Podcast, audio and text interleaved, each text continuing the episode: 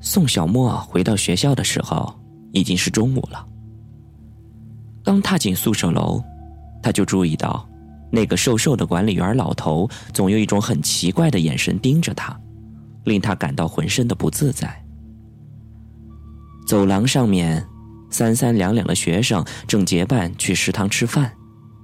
他摸了摸喉咙，觉得那些粉末状的东西还残留在嗓子眼里。于是，他又跑到走廊的垃圾桶边吐了起来，再也提不起任何的食欲。房间里被一片昏暗的光线笼罩着，宋小沫拉开窗帘茫然的望着对面，花了很长的时间才让自己清醒起来。昨晚发生的一切还记忆犹新，虽然经过这一整夜的煎熬。他仍然毫无睡意。电话上有几个来电显示，一个号码是导师打来的，另外几个则是何志颖打来的。他猜测，导师打来的一定是责怪他这几天怎么没去上课，而至于何志颖，一定是追问他为什么昨晚整夜未归。来韩国的这半个多月，他一直懒得去买手机。看来，确实是可以免受一些骚扰。他笑了笑，意外的发现，电话上显示着一条何志颖的语音留言，时间是昨夜十二点整。宋小沫随手打开了语音留言。他立即就听到了何志颖悠悠的声音：“小莫，我我遇见鬼了。”鬼才相信你！宋小沫忍不住笑出了声，心想：这个小姑娘又开始对我搞恶作剧了。磁带还在继续转动，却什么也听不见了。他犹豫了一番。拨了拨何志颖的手机，电话嘟嘟的响了几下，然后提示何志颖的手机已经关机了。接着他又拨了拨他宿舍的号码，电话还是一直无人接听。顿时，宋小沫感觉有些不对劲儿了，因为何志颖的手机从来都是全天开机的，这大白天的，他为什么突然关机呢？难道他遇见了什么不测？于是他又接连拨了几次电话，何志颖的手机始终无法接通。他究竟在哪里？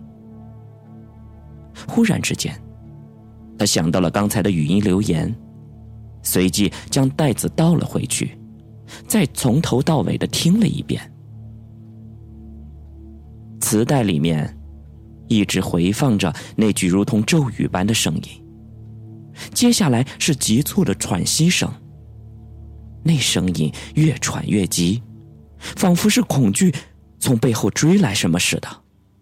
他拼命的往前奔跑，而片刻之间，却又像一个膨胀过度了的气球，吹弹即破了。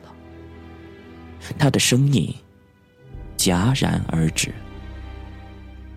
他终于听出来了，这是何志颖的求救信号，这是他心底深处发出的绝望的哀嚎。他一定是在那个时候遇见了什么危险。说完了这句话以后，他就再也开不了口了。难道？难道他真的看见了？不，不可能！宋小沫低声嘶哑的对自己说。但是，他根本抑制不了自己身体的颤抖。无论如何，他还是不愿意相信鬼的存在。但是现在，为什么听完何志颖的话，他觉得自己好像坠入骨髓的恐惧？虽然他没有亲眼看见什么，但是通过这个电话留言，他完全可以想象出何志颖瑟瑟发抖的样子。他完全可以感知到他当时的紧张与恐惧。或许当时，他是在颤抖，是在抽搐。别急，我必须镇定，必须镇定。也许他一会儿就跟我联系了，一定不会有事儿的，不会有事儿的。他在屋子里转来转去，不停的安慰自己道。窗户外面传来一股凛冽的凉意。宋小沫的脑海中不断奔腾着自那天雨夜后接触的一连串的怪事儿：那神秘出现的鬼娃娃、女生宿舍的灵堂、奇怪的盒子、失去了头颅的女管理员、古董店的女尸、立交桥下的红色高跟鞋。墓地里的惊魂遭遇，彤彤眼中的妈妈，他的意识恍恍惚惚。这几天历历在目的各个画面，犹如一场难以觉醒的噩梦。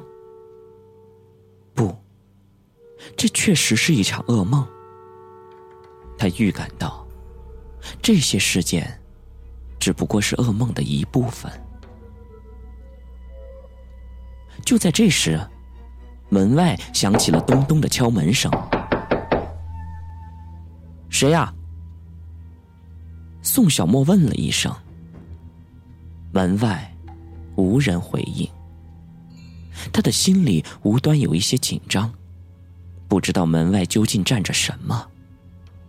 最近几天的经历，让他做起事情来越来越畏首畏尾，有一些像惊弓之鸟。不过，这大中午的，又能有什么呢？走廊上面，应该会有学生在走动。想到了这儿，他缓缓的拉开了一个门缝，而就在这时，他的心里猛然的一跳，就在缝隙之间，暴露出了一双充满了血丝。以及粘稠物的眼睛，那是李正正的眼睛。宋小沫踉跄的朝后退了几步，差点吓晕过去。我没吓到你吧？没，没有，没有。宋小沫吐了一口气，用手扶着墙说：“啊，请进，请进。”不用了，我是来想交给你一样东西。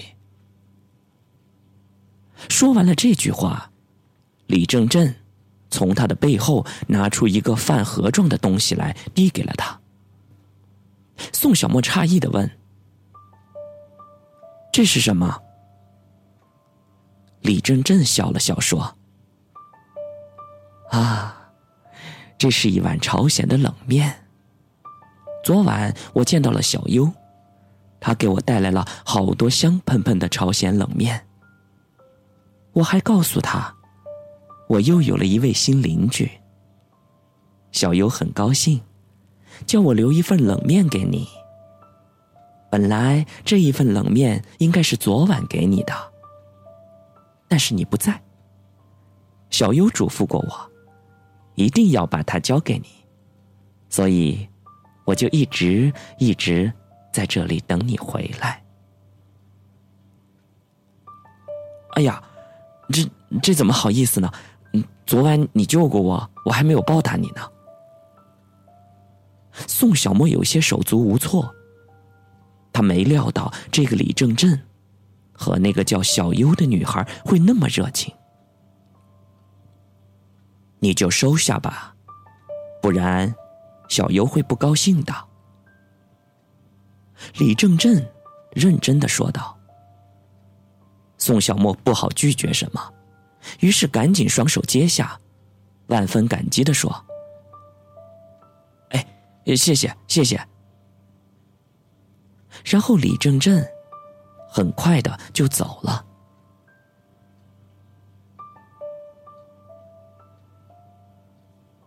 宋小莫关好了门，把那个东西放在了桌子上，轻轻的打开了盖子，果真。这是一碗朝鲜冷面。他这才发现，自己已经有两顿没吃饭了。于是他赶紧拿起了筷子，狼吞虎咽的吃了起来。那冷面的味道，说实话有些怪怪的，说不出来是什么感觉。但是，也不至于到难以下咽的程度。不到了五分钟，一碗冷面就被他消灭的干干净净。他实在太饿了。吃完了饭，他立刻有了些困意，倒在沙发上睡了一会儿。不知是什么时候，一阵震耳的电话铃声将他惊醒。他翻身抓起了话筒：“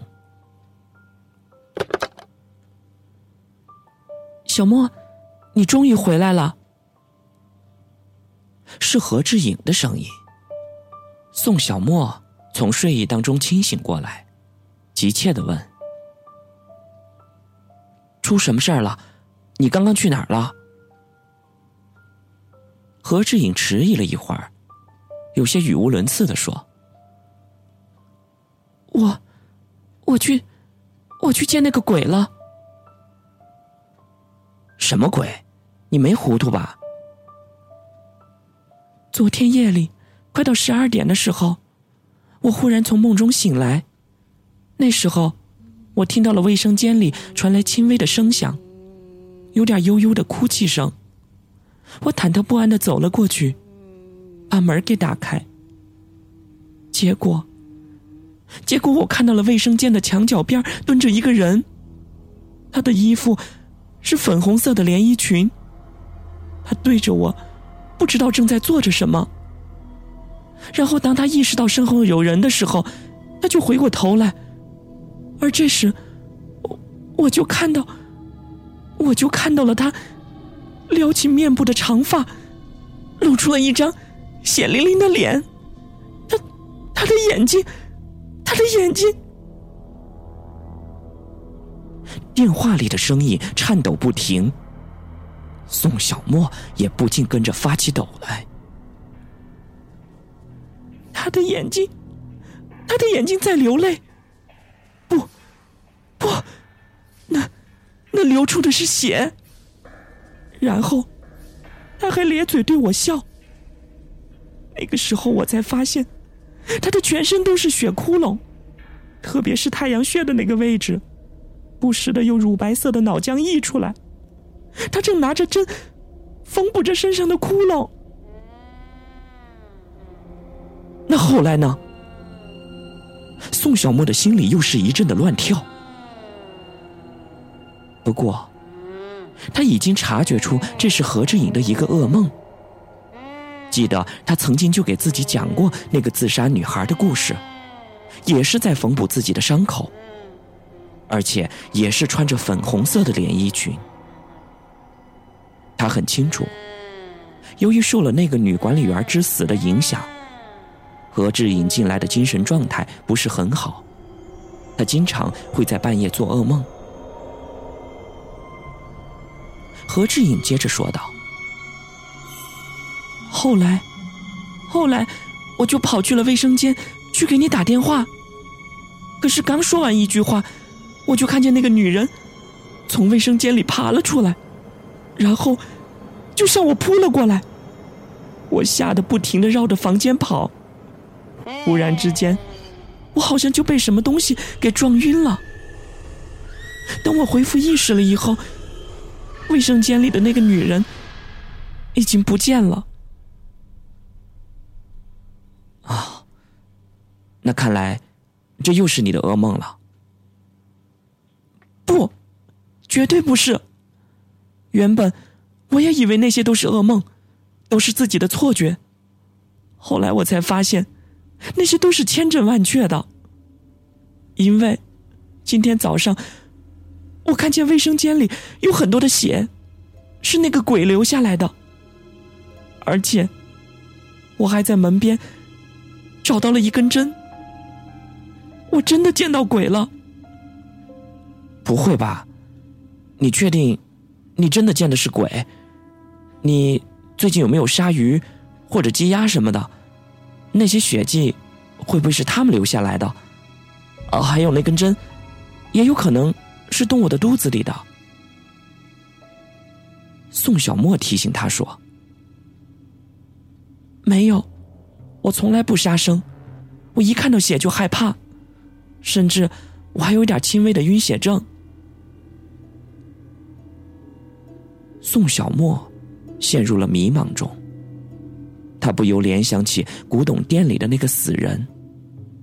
他的儿子一直说他没死，甚至在立交桥下，他也曾经亲眼见过他。那双红色的高跟鞋，至今让他感到毛骨悚然。难道真的有鬼吗？宋小沫无法解释这些谜团。小莫，我今天早上去他的墓地了，我还给他献了一束花。我希望他以后不要再来打扰我。谁的墓地？就是那个鬼的，也就是从阳台上掉下来的那个女孩。她的名字叫小优。